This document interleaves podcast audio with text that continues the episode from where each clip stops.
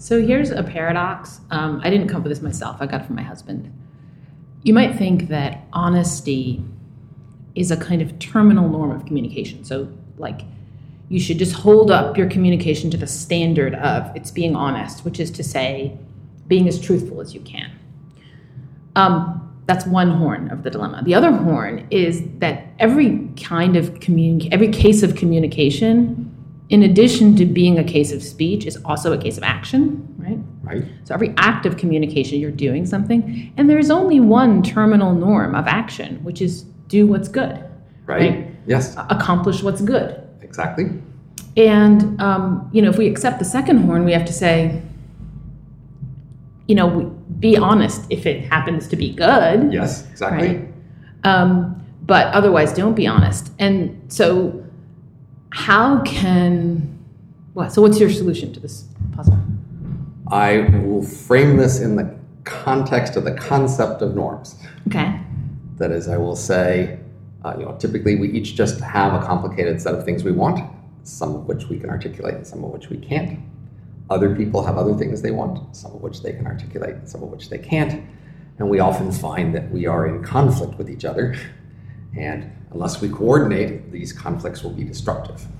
And so we often adopt norms as a way to adjudicate these conflicts to make us all better off. Sometimes we embody these norms in laws, and we make them more formal. But before there were laws, there were norms. So a norm is a description of a feature or behavior that you should or shouldn't be doing.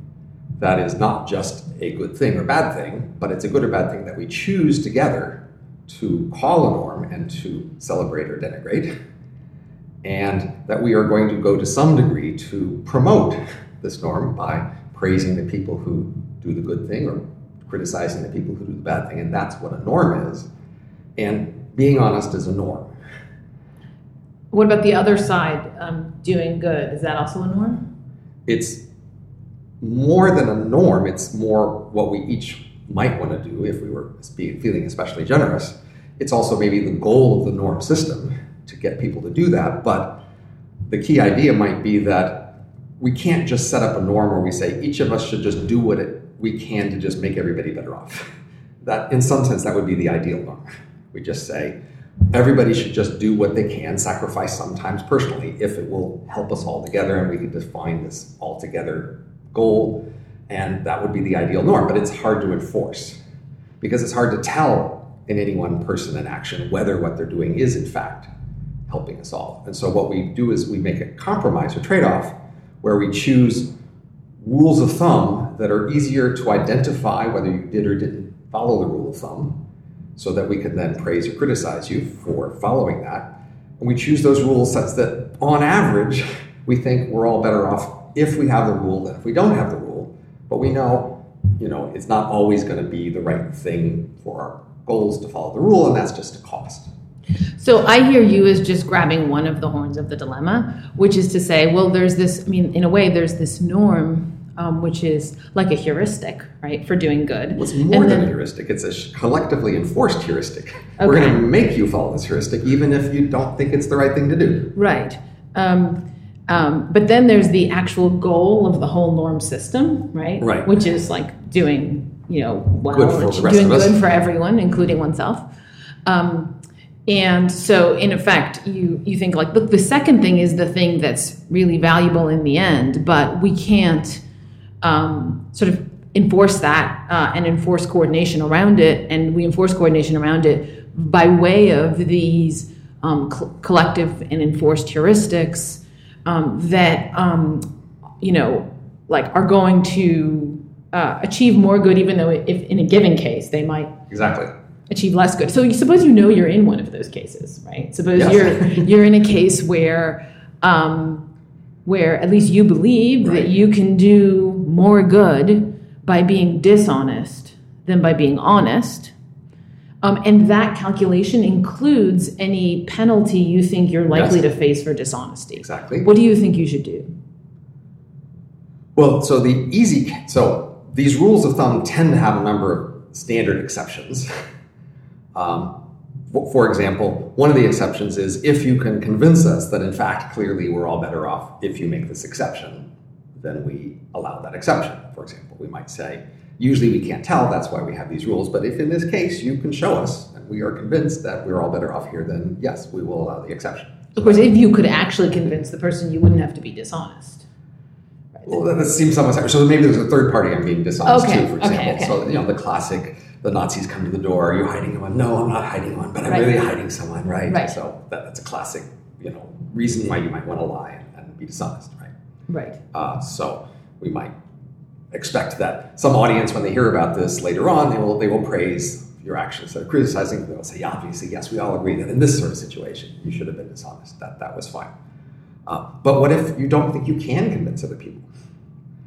Well, now, yes, as, as you alluded, you'd have to do this calculation. Well, um, if I do the good thing, then, and other people find out, I mean, they, they might not, but if they do, they might punish me and sanction me through my reputation, including, and that will have costs not just to me, but to everyone, in the sense that I might, say, lose my reputation for being honest and a good person, and then I might be listened to less in the future and, and be taken less seriously, and that would be a cost not just for me, but for other people.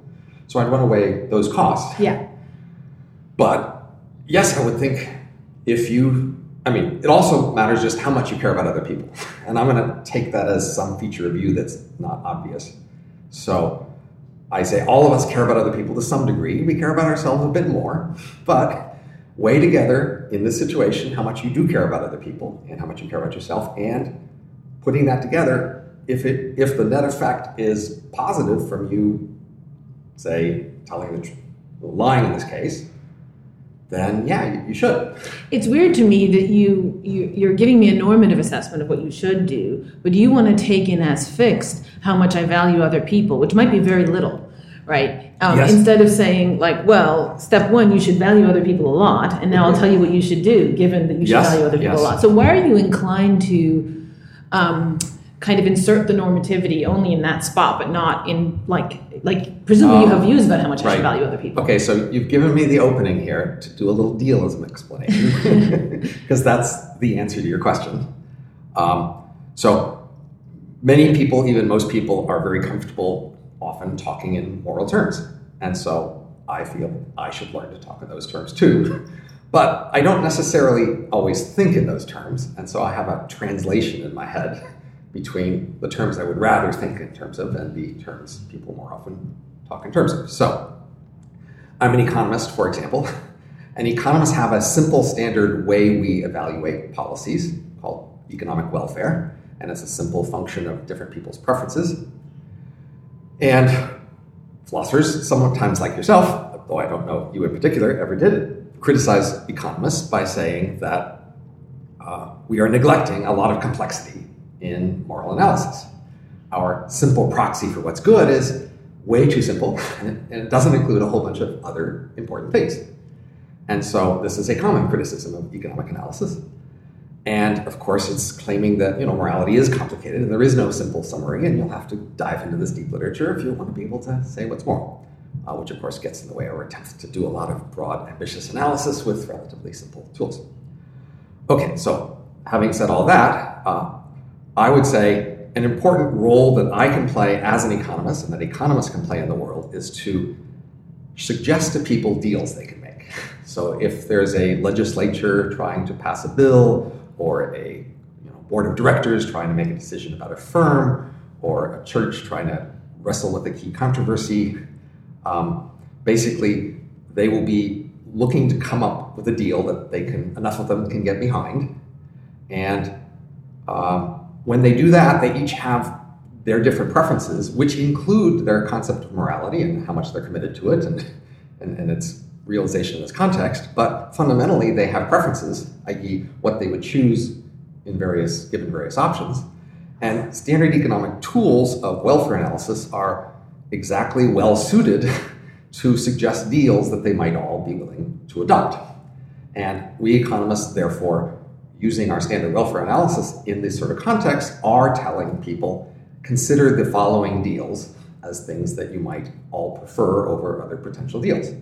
And that's what I think of doing in many of these contexts, is thinking about what would be the deal. So in that context, I have to take any one person's degree of altruism as a given, Uh, I have to say, this person cares about other people a lot, that person doesn't, and when I'm thinking about deals they could make together, I have to take that as a given and then suggest what deals would be. So that's the context in which, even about myself, I might say, well, depending on how much I care about other people. Now, in this context, moral persuasion is certainly allowed. That is, you know, when people get together, they will be trying to persuade each other to have different moral attitudes and to perhaps subtly announce that if you violate their moral standards, they will be complaining to some audience, et cetera. So there'll be moral persuasion. And you could even, in the context of seeing the deal we might propose, tell people that violates a moral principle and that they should change their preferences in context of seeing the consequences of their preferences acted out in this context.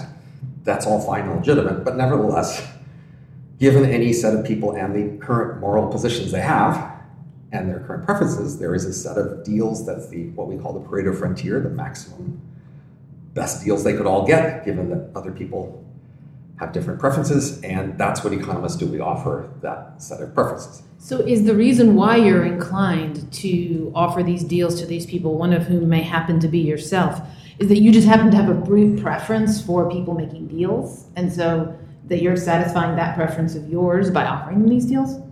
Well, um, I think the world is better off when they can find better deals. That is, all else equal, a world of people who make bad deals is a worse-off world. That is, they're all getting less than they could from their point of view. So I think, on average, the world's better off. Now, in any one case, I might think that a particular deal is bad for the world. But, but the fact that you think the world is better off if people make deals, that by itself would motivate you. You have, you would have to have a preference for the world being better off, right? Someone, some sure. nasty person might have a preference for right. the world being worse off. All else equal. But again, that doesn't make me a full altruist. I still might put more weight on myself relative to the rest of the world. Right. So you sometimes might not offer deals, even when you see them, because you see more advantage to yourself in not offering the deal. If there were no cost to making exceptions. So this is related to the exception mm-hmm. to norms we talked about before, mm-hmm. right? So I want to take a simple stance to the world. I want to say, I'm an economist, and when I put my economics hat on, this is what I will do for you. Mm-hmm. And the more I have to explain, except. Mm-hmm. And the more that's complicated, the harder that stance will be to take. And is the wanting to take a simple stance, is that a brute preference? No, that's part of being able to be an expert in the world. So, uh, you know, if there are many different kinds of experts, then for each kind of expert, that kind of expert is more palatable, more, more attractive if they present themselves in a simple, understandable way as the kind of advice that we'll give. Is that because the expert, in some sense, has to convey to the non-expert information that the, in some sense, the non-expert is not in a position to evaluate, so that the expert has to be able to um, almost have like a cloak of simplicity? Well, it's more that uh, you might help use different experts to check on each other. Uh-huh. So, so for example, if a doctors might present themselves to you, as I think they do, as the advice I will give you will be the thing that promotes your health, taking somewhat into account cost. Uh-huh. Okay, but I'm not trying to like get you to marry my daughter or something, right? Like that's illegitimate as a thing a doctor would be doing with mm-hmm. their advice, mm-hmm. right? And so, if in fact some other doctor saw them recommending that you marry their daughter as a solution to your medical problem, they would call, could call them on that and complain to the larger medical community that they have broken the understanding of what it is to be a doctor and therefore risk the reputation of doctors if, if it became more widely known that this sort of thing was happening a lot. So I just want to go back to honesty. Um, one way you might think about honesty is that it's a kind of value of communication where different arenas of human life have different sort of forms of goodness that are the characteristic form of goodness of that thing. So like art, okay, let's say art is supposed to be beautiful. That's controversial, but that, it yes. doesn't matter. It's just okay, an example, sure. okay? Um, so um, you might say, look, beauty is the characteristic value that art is supposed to have. Um, you might say, um, you know, of certain kinds of entertainment, it's being entertaining or interesting or engaging to your attention might be the characteristic value of that sort of thing, right? Um, that is, um, you know, the, the world is is full of like heterogeneous kinds of goods, right? Yes. And so you might think that um, honesty isn't just a rule that we follow while talking, right? Any more than beauty is like a rule that we follow while making art. We might follow lots of rules while talking, right?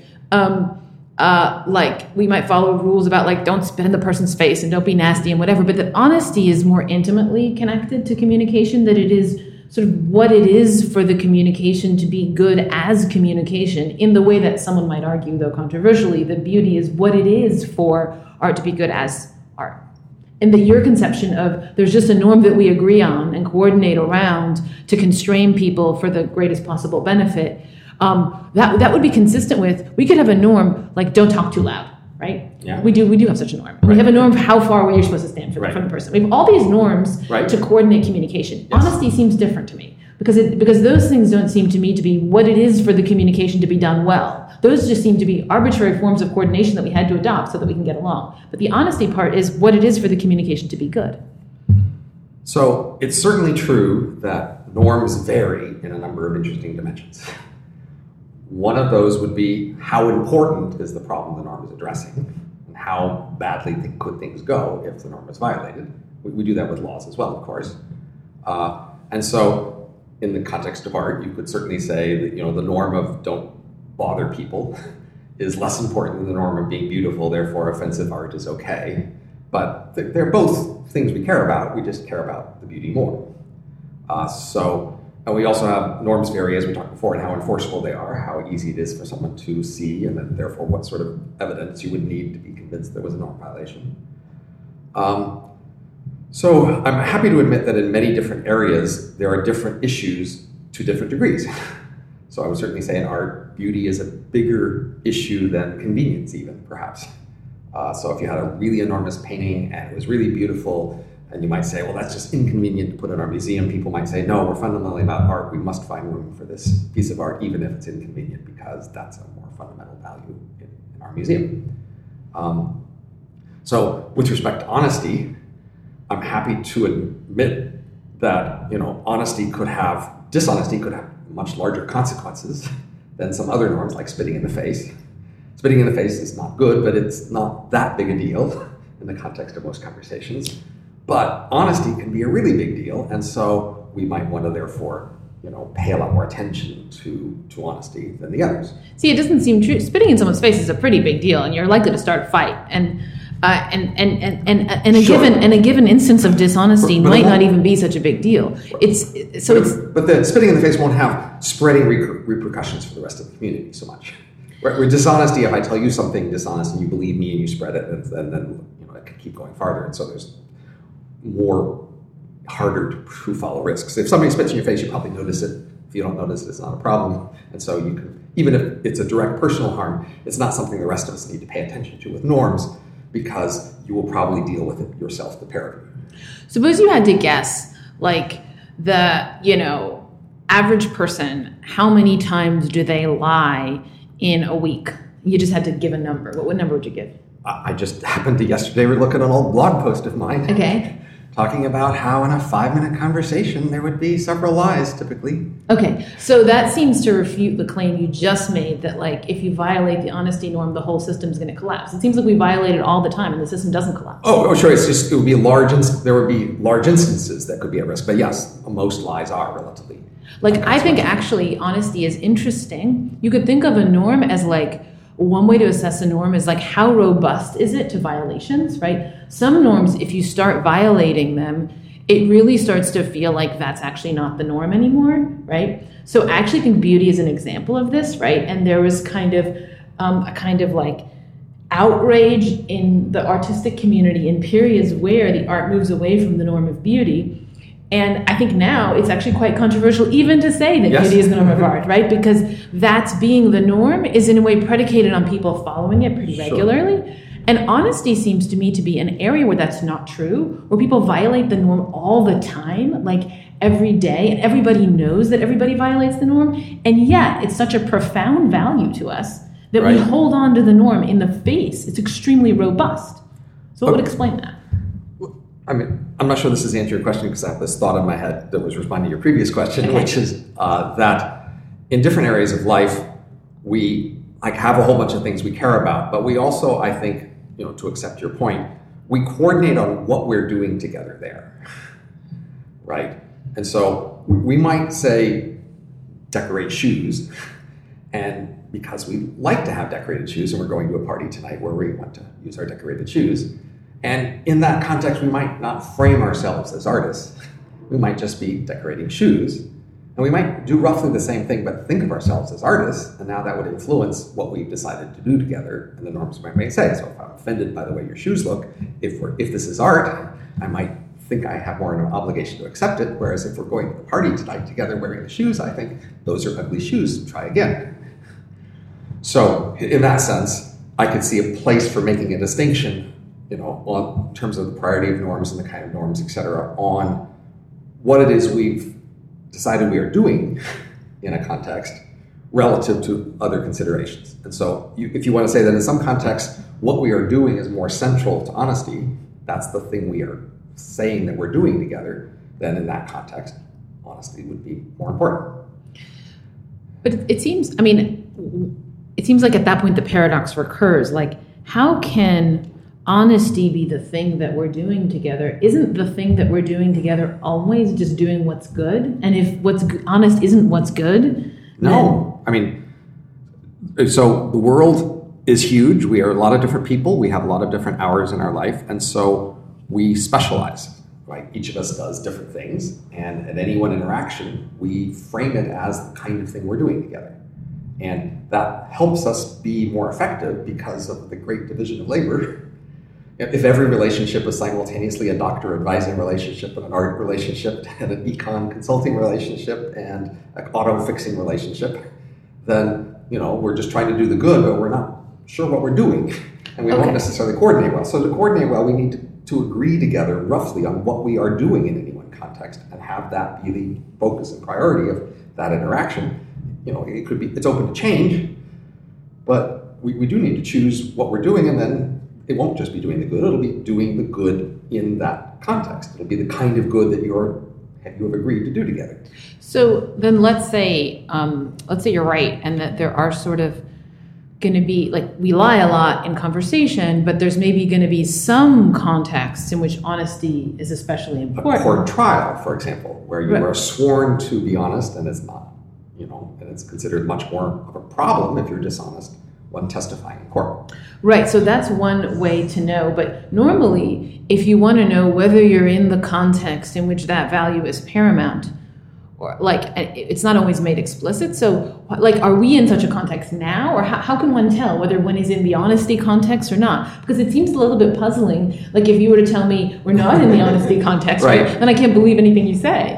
Is that a thing you can say? You, I, I mean, I think you can say we're in it, but can you say we're not in it? Well, I agree that in almost all conversations, there is some implicit norm of honesty default with an expectation of common violations.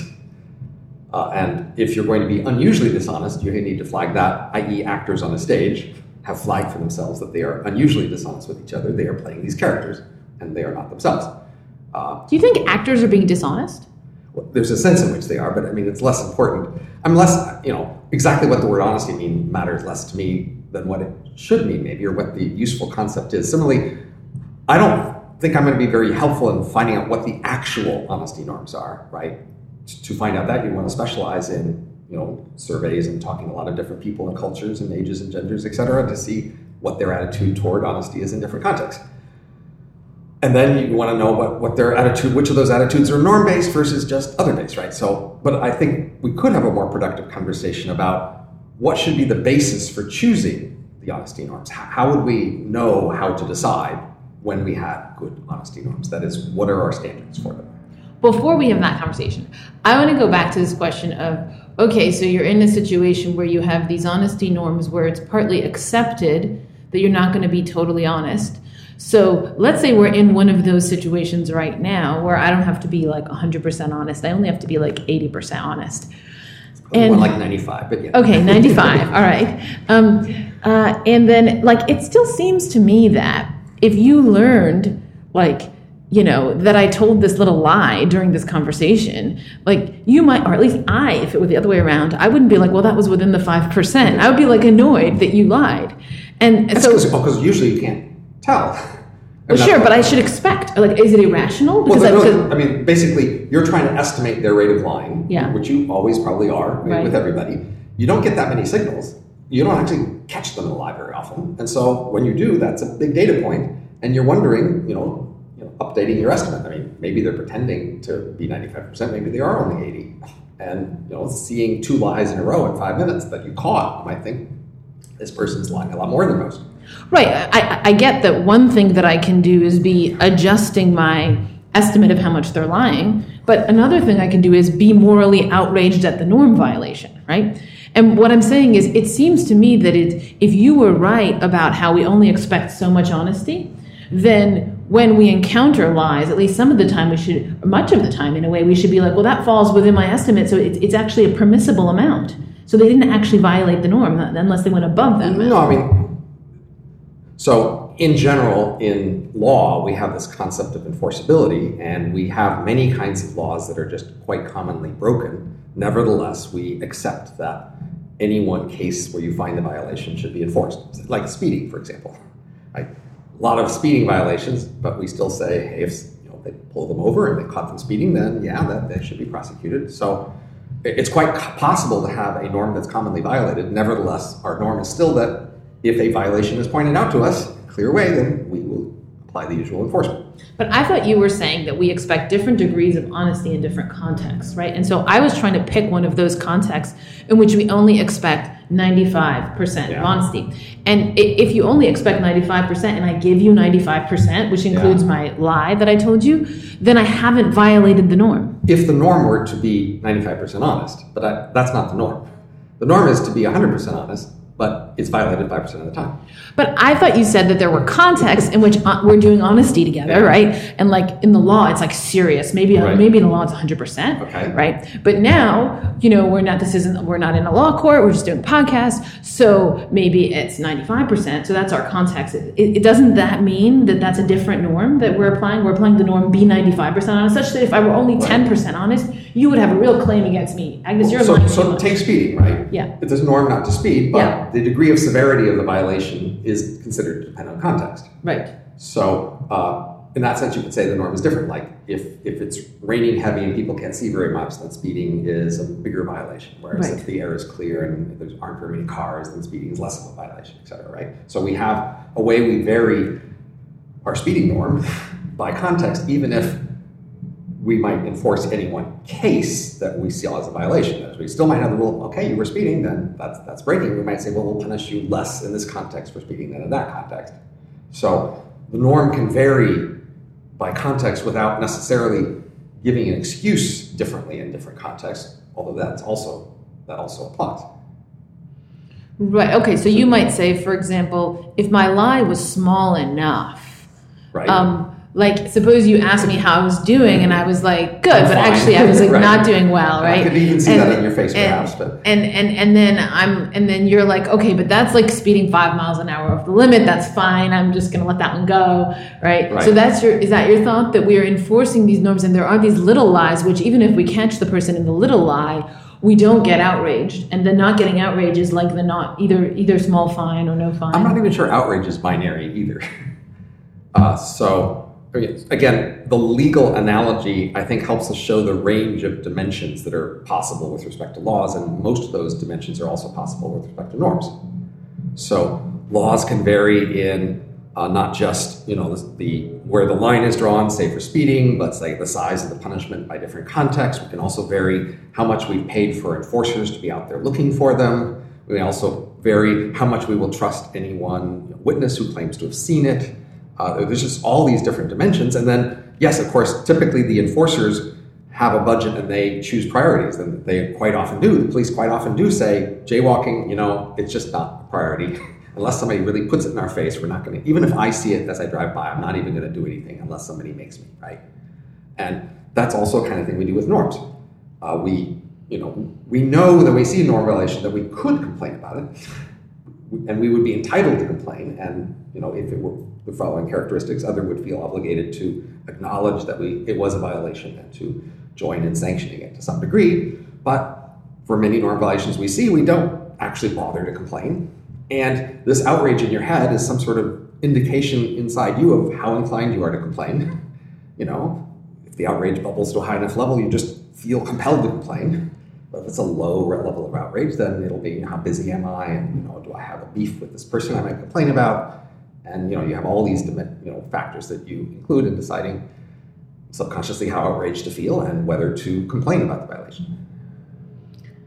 So there's a different way to see honesty. I, like the way you're seeing it is um, you're kind of taking for granted the concept of coordinating with people, like that we yes. coordinate with other people, but then that coordination to do so. has to be governed by norms. So the norms. Well, it doesn't. I mean, there are many other ways to coordinate. It's one of the ways. Okay, but right. So norms come in as a means of um, kind of like regulating this coordinating behavior.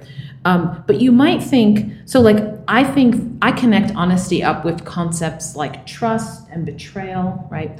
Where there are many norm violations that someone could do, like spitting in my face be a norm violation. It might right. be very upsetting. And it might even be a betrayal of trust under relevant context. But, right. um, um, you know, but like certainly something like speeding, like it's like you might be breaking a rule, but I just might not care that much, right? But, so, but if, if, especially in some contexts, lying, Um, what it seems to do is to shake the very possibility of coordination. That is, you're helping yourself to the idea of coordination. Like, here's this thing, coordination, right? Yeah. But you might think that part of what honesty is, is it sort of describes a kind of coordination. That is, I, if I'm honest with you, I'm like giving you access to my mind, right? Yeah. And I'm sort of like letting you into my mind. And so then when we communicate, we are in effect coordinating our minds. If I'm dishonest with you, then I'm having you coordinate sort of with someone else who I'm not, yeah. right? With like an image that I want you to, you know, yeah. Yeah. and I, I'm in some sense then not even, I'm like almost manipulating your mind, right? I'm like trying to give you these beliefs, sure, or, sure. right? Um, I'm trying to give you these beliefs that are not the beliefs that I have, right? Right. And so you might just think um, honesty is a kind of name for coordination. It's how we coordinate. It's not that we, co- you know. No, I mean... So, for example, one way we coordinate is trade, right? And so imagine that the typical bazaar scenario. You're walking through a bazaar and there's a rug. You find intriguing. You, you pause and you stare at the rug, and the, the, the proprietor says, "This rug for you today, discounted. I offer you, you know, X price." And you say, to, you say, "No, it's, it's not, you know, worth that much. I would at most be willing to pay Y for this," right? And then you go back and forth in price negotiations. Now, everybody knows that that's usually somewhat dishonest, mm-hmm. in the sense that the lowest I will take was X is not true, because a minute later you will take X minus one hundred, uh, and vice versa. But it's part of the usual routine of, of negotiating in trade is to uh, make offers and counteroffers that you sometimes pretend are your final offer. Uh, And you coordinate successfully in the sense that you often do make the trade and buy the rug, but you both know that the other one is going to be trying to get the best deal, and part of their trying to get the best deal is to not admit quite as much how much they wanted or the cost of giving it up. And that's a context in which a very standard accepted degree of dishonesty is part of the coordination. Right. So maybe one way to think about it is we could take coordination and evaluate it on a metric. And the metric would be kind of closeness. And I'm not sure exactly how to sort of, um, how to make this precise, but it would be something like there are forms of coordination that are uh, that are very loose, right? And then there are ones that are tighter. And the loose ones, um, it's like, you know, there could be a thing, for instance, where, where there's like a location and people just... Um, leave stuff there when they don't need it, and then right. other people take stuff when exactly. they need it. That right? would be very low coordination. Very or, low, and, and like a market is tighter than that, right? right? right. Um, but um, um, I, so I think of honesty as maybe marking sort of that innermost boundary of extremely tight coordination, right? And um, and so that's that's okay. why it, it's in a way right to say honesty is coordination, but also true to say that there are forms of coordination that are dishonest. But those are the looser ones. I might more just frame the question in terms of what facilitates cooperation. And that includes multiple forms. And when we get to that level, you know, much of, say, negotiation, negotiation is, is one form of coordination, right? Where we make offers to each other and then make a choice. And in negotiation over deals, uh, a reputation for honesty and a habit of honesty and a belief in honesty will help it help you be easier to make good deals. So that's a general feature of negotiation. Uh, if both of you can just be honest about what you want, what you don't want, then you can more quickly figure out the deal that gives you, you know, the most for each of you. So, uh, and that's good, right? So that's a sense in which honesty helps coordination. It's not the only thing that helps coordination. There, we can identify a number of other features in these contexts that will promote coordination, and there are other kinds of coordination. But in other kinds of coordination, honesty could still help with coordination. So I have like a general rule in how I think about reputation for anytime a reputation for X is valuable, that's going to be because independently and in the first instance, X is valuable, right? So saying like yes. a reputation for X is good is explanatorily posterior to some other thing where you okay. explain why X itself is good. Right, but, but honestly facilitates court deals, deal making. Well, so I want to say, um, um, you know, coordination, deals, cooperation, all of that is um, you could you could um, you could view it in two ways. You could have the number of deals, right? So like people can make more deals, right? And that's something you're into, them making more well, deals. It, we would want to do a weighted sum of the value of the deals times. You know, oh, okay, you know. but th- but there's another. I'm looking at it from another angle. It's like imagine there's another dimension to the problem in addition to the dimensions that you're looking at. And my dimension is, how tight is the coordination? So, like, um, um, um, if you look at circumstances in which dishonesty is viewed as especially betrayal-like um, and violation yeah. of trust and whatever, it's going to be, say, in intimate relationships, right? Okay. So those tend, I think, tend to be the contexts in which people view dishonesty as especially destructive. Now, what the tail of the distribution is there. I mean, in most relationships, There there's conversations they have all day. There's plenty of yes, very low scale. Absolutely. And so right? even even there, there's going to be maybe certain topics on which dishonesty about those topics is particularly problematic. But the point is, um, um, what, what you have if in an intimate relationship, what is an intimate relationship? It's a form of coordination, right? It's a form of cooperation. Um, but it's, you know, there's a difference between the way you cooperate with your child or your spouse on the one hand and the way that you cooperate with buying or selling something. Um, and the way that I'm trying to describe that difference is that you it's more tight with the um, the spouse or the child. Um, and so because you're doing a different kind of coordination, right, um, one that is tighter, which is to say one that in some sense, it's like more directly involves like your mind coordinating with their mind.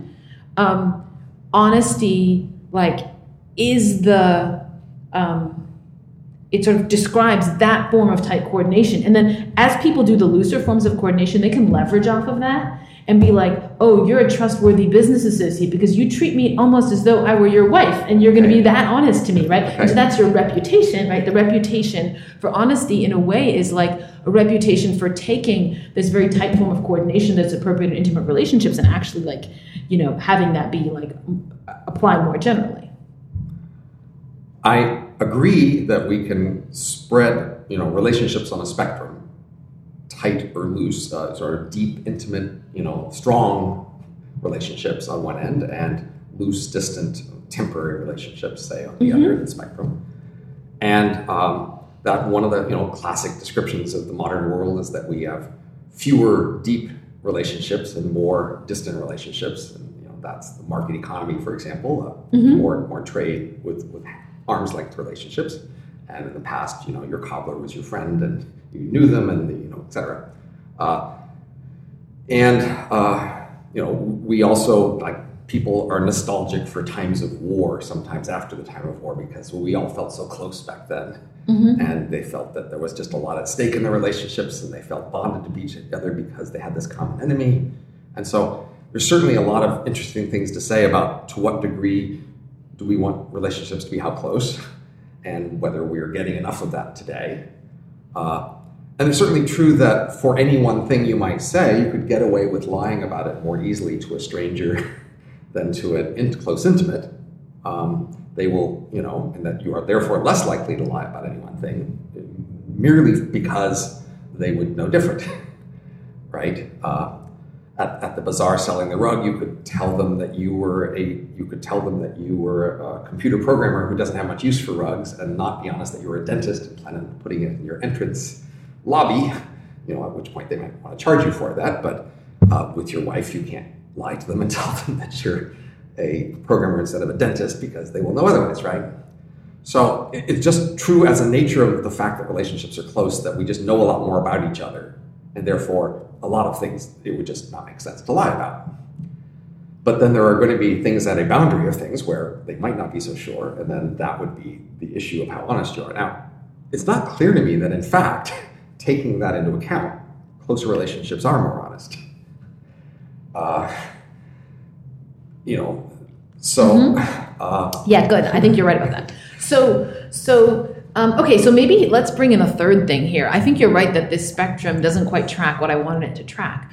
And there is one context in which, um, or let's say maybe more than one context, in which there's a kind of conceit that um, this paradox of honesty doesn't exist, which is to say that the um, telling the truth and doing the good are just going to come together. I think the legal context is one context where there's some conceit of that kind. Right. But maybe um, intellectual activity, intellectual inquiry, like what we're doing right now, right. like I think that it would just be weird if I were lying to you. Like it, it's a little, it's a little hard to imagine that I can achieve some good um, by lying to you in this context. Well, I think you just need to spend a little longer, and then you'll be able to imagine these things. Oh, it's that hard. Right. And I, I mean, one can certainly imagine it in the law case too, right? right. It's, it's not unimaginable. But it's what I want to say is it's a kind of, you know, so we have these norms. I think the norms of honesty are extremely strong in intellectual pursuits, right? Like if you're writing a physics paper or something, you're not supposed to like make well, up false physics. The, the lip service for them is strong. Whether the practice is strong is a different question. Okay, well, so you were just saying like, are people actually more honest in um, intimate relationships? Do you think people are more honest in, you know, their their their research, published research or something? So, I mean, actually, I would say that probably the main factor affecting how honest people are is how likely they are to get caught if they're dishonest.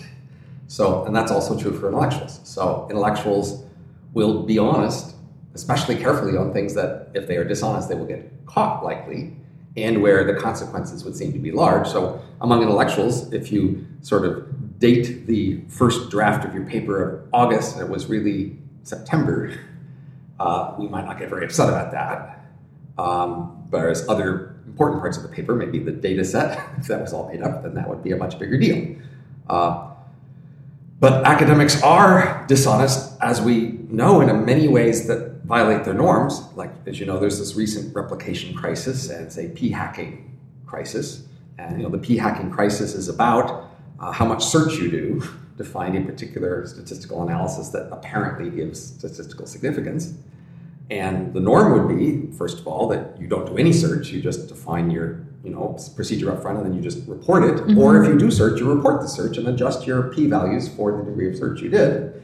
And but that's very hard to monitor and enforce. And so we see from the overall academic literature that there is, in fact, a lot of p-hacking going on. A lot of people search among specifications and then report the p for the specification as if they didn't do any search.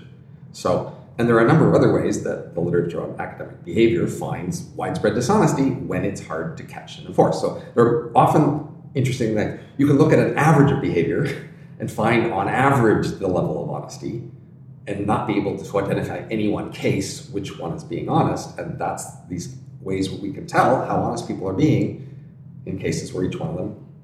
That's interesting. So people are, I mean, so, you know, I guess one thing is it's not going to be a function of how likely people are to get caught. It's going to be a function of how, that is how, how, how many lies we catch is going to be a function of how good people are at predicting, right? Whether or not. So maybe also intellectuals are, you know, they might be good at, uh, they're good at predicting whether or not they're going to get caught, right? Right. Um, so they uh, lie when they know they won't get caught more often. Uh, but, but, um, uh, you know, so do you think, um, one thing you might care about is whether you're going to get caught, and another thing you might care about is whether this whole phenomenon will be caught, even if you aren't individually. But so your thought is people don't care about the second thing. Right, they just we care find about it relatively easy to see overall levels of dishonesty when we can't tell individual dishonesty. Right. I mean, so I think that... Um, um, You know, as I see it, this thing, this this p-hacking thing is it's called a crisis for a reason, right? And if you did a if you did a study of married couples or something, and you discovered like you know they there's like twenty percent lying or something, I don't think we'd call it the marital crisis. Um, Uh, and so I still think that that is... I think that's kind of hype and, and misleading bluster. I would call it a crisis. I, in fact, don't think they care very much. So and let me offer you concrete evidence so on the related replication crisis. So the replication crisis is that people are often do studies and through p-hacking in part, but in other ways to produce a result that won't replicate. Uh, that is, if you try it again, you won't get the same answer. Mm-hmm.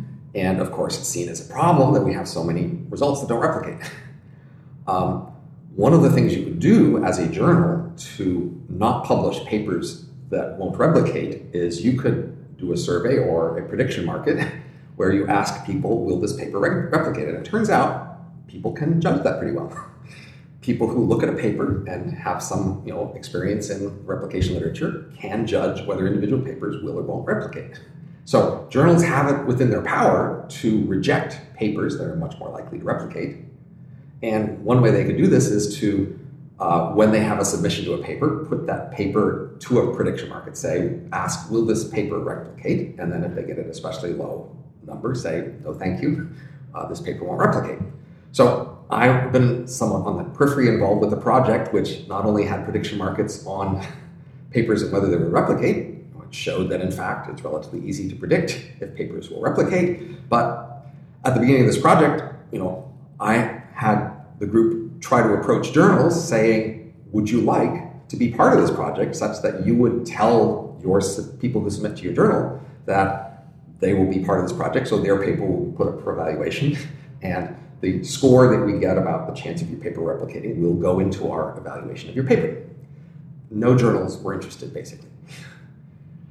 Right. So, I mean, the way to think about this, right, is that the whole journal system and and and, and more largely the academic system is caught in the sort of crosshairs of the honesty paradox, right? Which is that, let's just take it at the level of the individual researcher. The individual researcher's incentives are that they have to produce some surprising result, right? right? In order to get published, in order to you right. know get a job, keep their job, et cetera, exactly. right?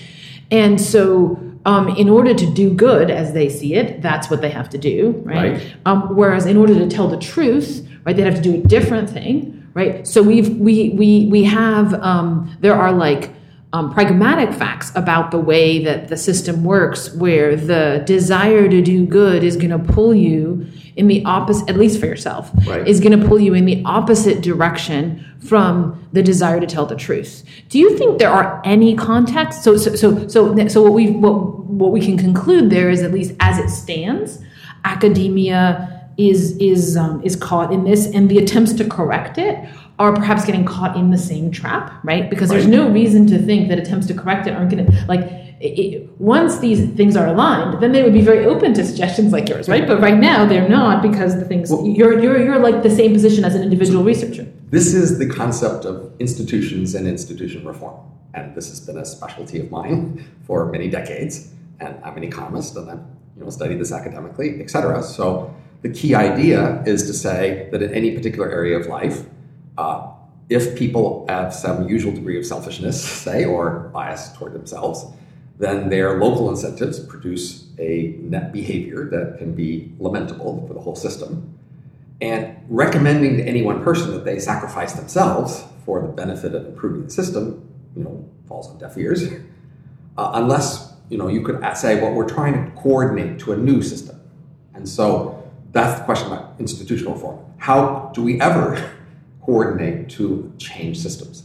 Right, but it looks like the person that you're going to talk to at the journal is still part of the same system and still exactly. has the same incentives. So in all different areas of life, uh, the question is, you know, who is the best, who's the best audience for suggesting reform, and what is the best kind of pitch, or what kind of homework should you have done before you make the pitch? That is, what should they have a right to expect from you in your pitch to make a change? Right, and do you system. think, suppose they're unwilling to make the change to their system, do you think that that shows that you screwed up? That is, that you didn't make the right pitch, or you didn't uh, approach the right person?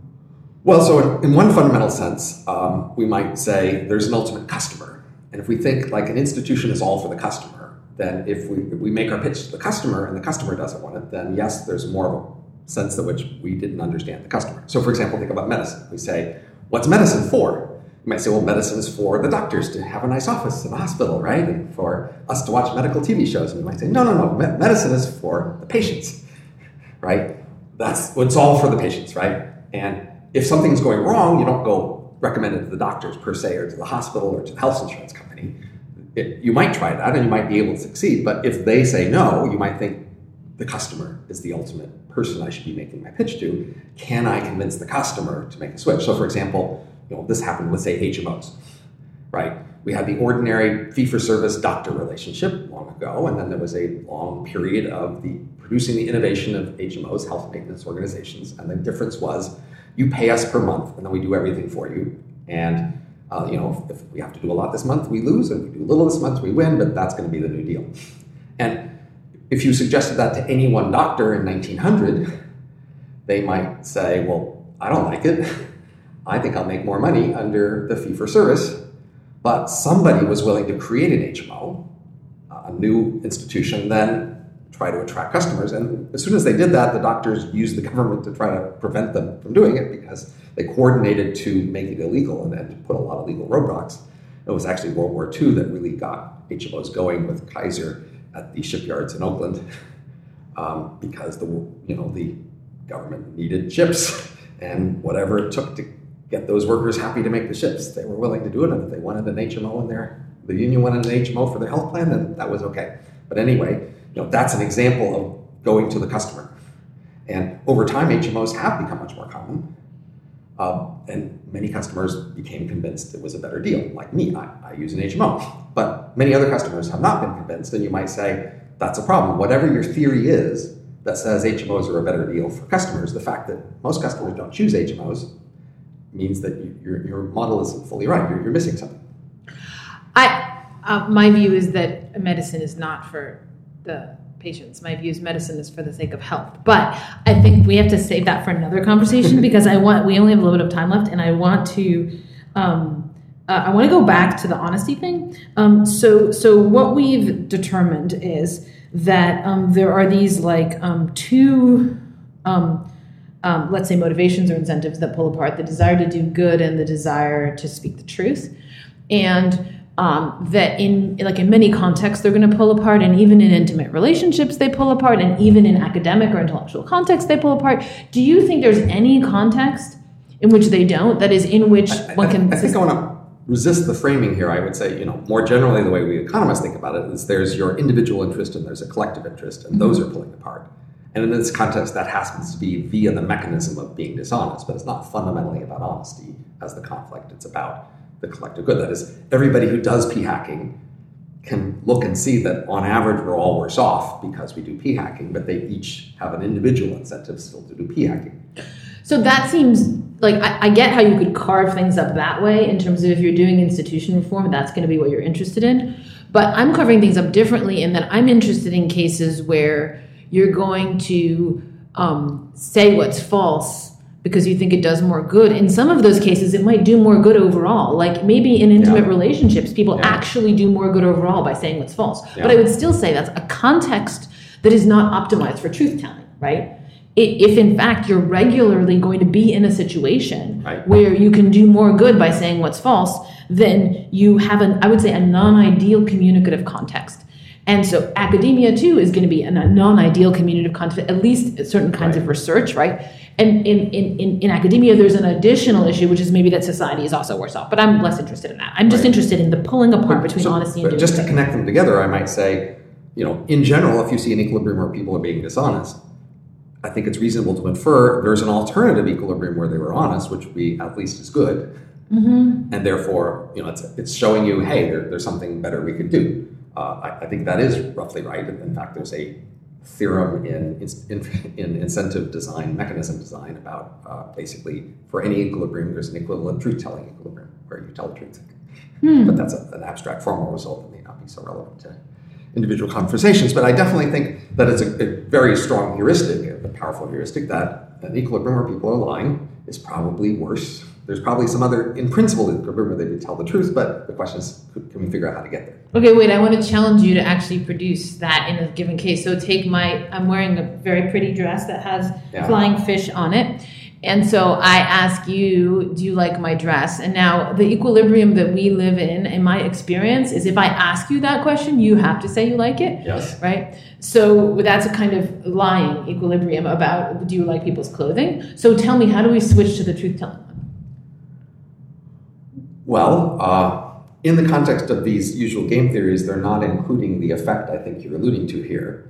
Uh, but, you know, in a sense, we might interpret my saying I like your dress as meaning that your dress is acceptable, because if that's what it usually actually means, uh, that is, this word like is, is, isn't, you know, its meaning isn't written in stone, and we could then, and I think people often do, reinterpret these words in these contexts. No, it's not what I mean. mean. Like, I mean, like, is it pretty? Like, is it especially nice? And I want everyone to tell me that all my dresses are especially nice. And I think you can pretty much get people to do that by being like, don't you think this is an especially nice dress or something? And they'll be like, yeah, certainly, like my my friends would probably say like, yeah. In some moods, right, they would say no. So in, in that sort of context, I think what you fundamentally want is a relative ranking.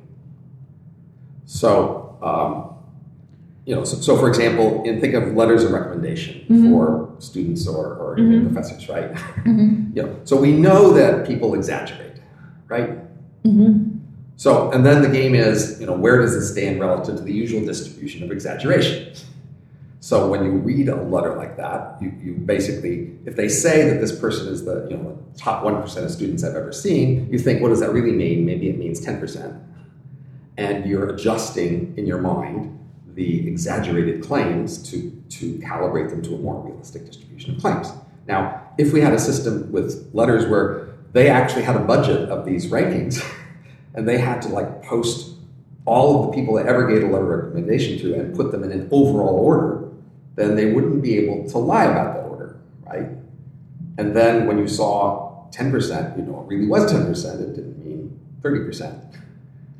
And then, you know, we'd all be roughly in the same situation, getting the same information out of the letter.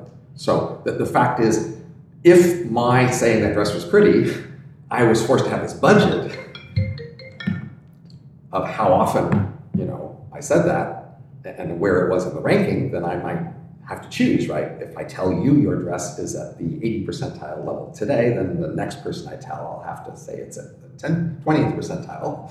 And I'm asking, you know, am I willing to pay that cost later to especially rank you high at the moment?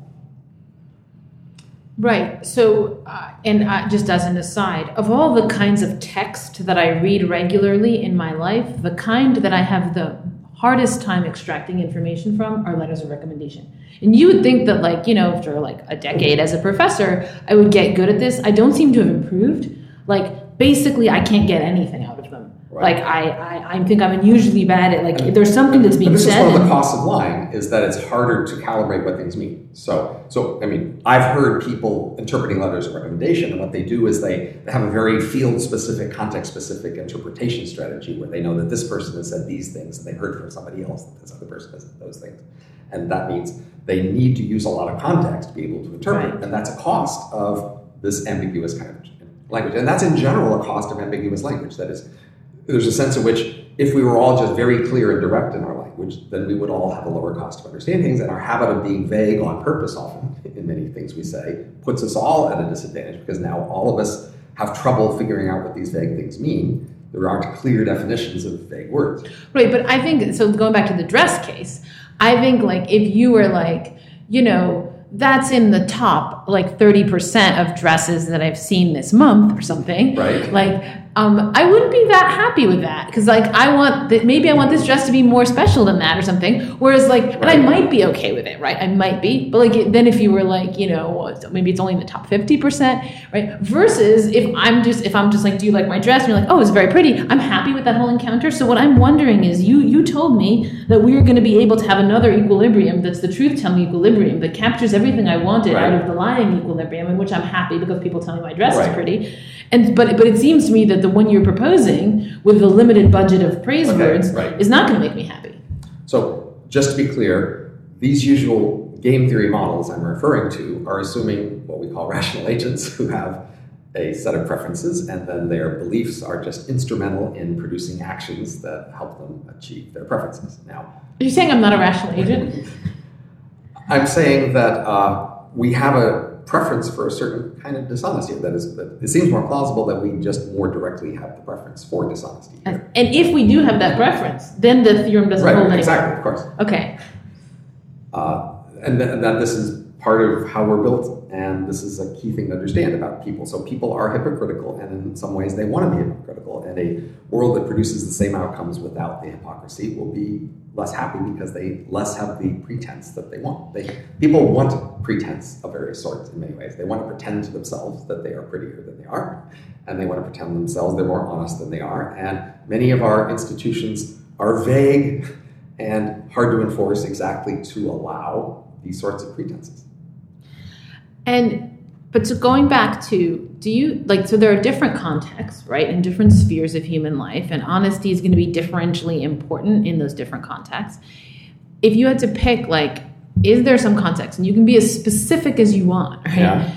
in which that preference for dishonesty is at a minimum, um, what what would it be? Uh, well, my preference would have to go along with other people sharing this preference. Otherwise, right, so you might, work. right, I, I'm not talking about you, I'm right. talking about what context, right? And then right. you might sometimes so, be in that context. I mean, I would think that we have some things we say that are especially important, where a lot is at stake. And you think in those contexts? Because you might think you might be very inclined to lie in those contexts to make sure that... Right, but I, I would like there to be a community, at least, which shares a strong knowing that at least in this community, and this community specializes in these important topics, uh-huh. say a community of intellectuals. So for, for example, say forms of government. Like, it's important that we have a good form of government, right? So people who specialize in understanding different forms of government, who would be in a position to expertly recommend different, even new forms of government, that's a really important choice. And it would be great if those people in that community had a norm of being especially honest about the most especially important things they talk to each other about there. And it would be even better if outsiders believed they had that norm so Wait. that they could, in fact, make a recommendation on a really important thing and have people believe they were, in fact, being very honest about their recommendation so that we could all then believe what they say and do what they say and be better off. Which of the, suppose you had to choose between them actually having the norm and them being believed to have the norm, which is more important? Well, the conjunction is the important thing.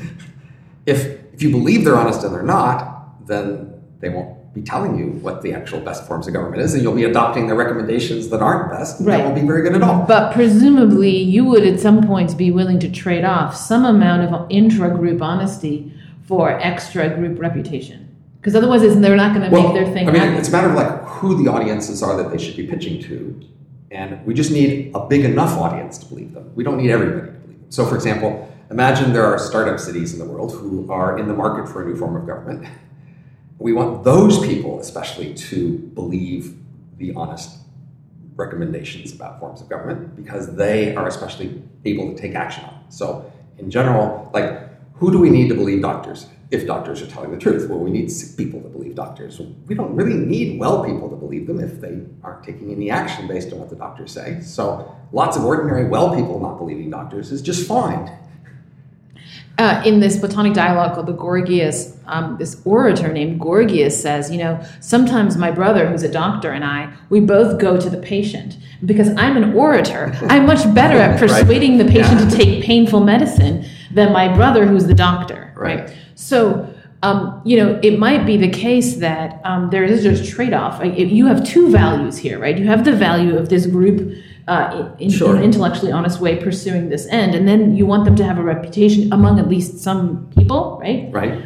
Um, and so it's that package that you really want, right? Um, and so that highlights the importance of our institutions of advice.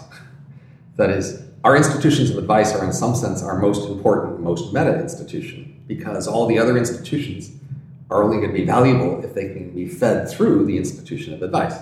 If they produce insight but that nobody will believe them, or the important people who would take action don't believe them, then they're not very useful. So yes, I, and in fact I have tried to center my attention on the institution of advice. So that would be then the place where you would most want to both have and have a reputation for yes, honesty absolutely. Is in the institution of advice. Right, even more than forms of government, right? If I can create an institution of advice that's reliable, then that could even create incentives for people who, say, specialize in forms of government to actually be honest, because the institution of advice will make them be honest. But you might think that there's going to be a problem in centering your, um, attempting to center the honesty there, because you have to ask who are the kinds of people who want to give advice, right? Yeah. Not everyone does, right? Of course. Um, um, but um, I would say wanting to give advice that is actually then taken, right, is, right. is, is sort of close to wanting to rule, right? That is, you want the order as you see it in your mind to be the order of how things are. That, that's quite different from wanting to know the truth about things. So, like, it could be coincidental right. that there is somebody who wants to know the truth, and he also wants the order in his mind right. to inform the world. But those are two independent facts that just could right. coincidentally but, come together. Let's just clearly define what we want, and I think it encompasses all these effects. I mean, we want a good institution for advice. That good institution for advice needs to therefore meet a number of criteria here. So it, first of all, needs to give advice on the topics of advice desired. Whoever the customers are for advice, if it's advising them on shoestring color and they don't care about shoestring color, then that's a failure of this institution of advice. It should be advising people on the things they care about. Secondly, it should be capable of convincing the people who, who, who are there advising that it in fact is good advice, accurate, uh, high status, whatever else they want from the advice.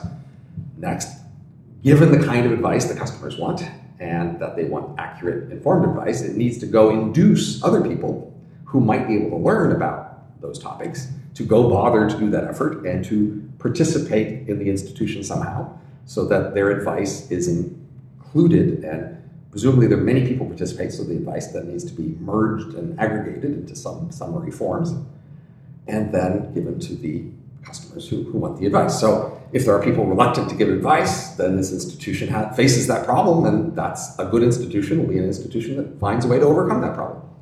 And if there are people who are dishonest and wanting to influence the advice, which there are, because they have agendas, this institution needs to be properly skeptical about those people. And again, that's the problem faced by the institution of advice.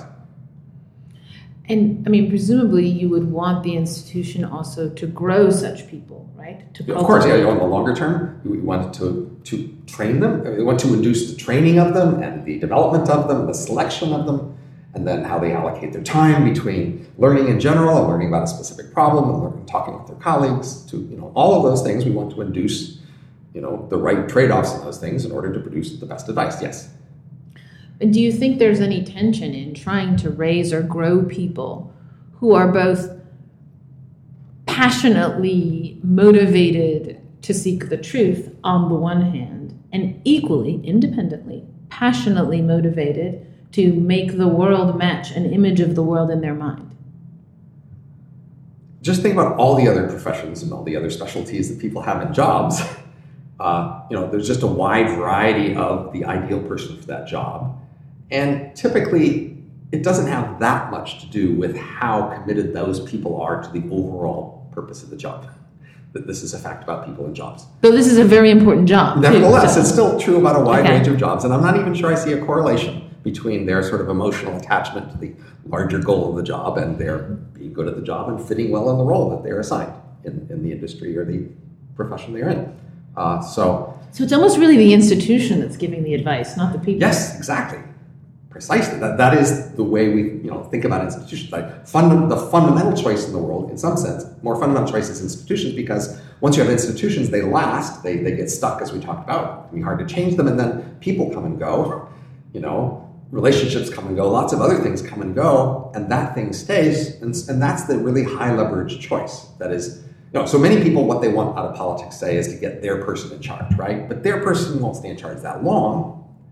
And so, you know, we people who do analysis of political institutions, we say, no, the fundamental choice is, is it a presidential system or a parliamentary system? Are there six-year terms or twelve-year terms? You know, uh, you know, what, what are people allowed to say when they, they're soliciting people to vote for them? Those are sort of the institutional features of the system that will last and have these bigger effects. And then individual politicians will adapt to the rules of the system, and you know, getting your person in charge isn't necessarily that big a deal. And in a sense, part of the system is how do you know who is your person, and and people game that basically in order to win.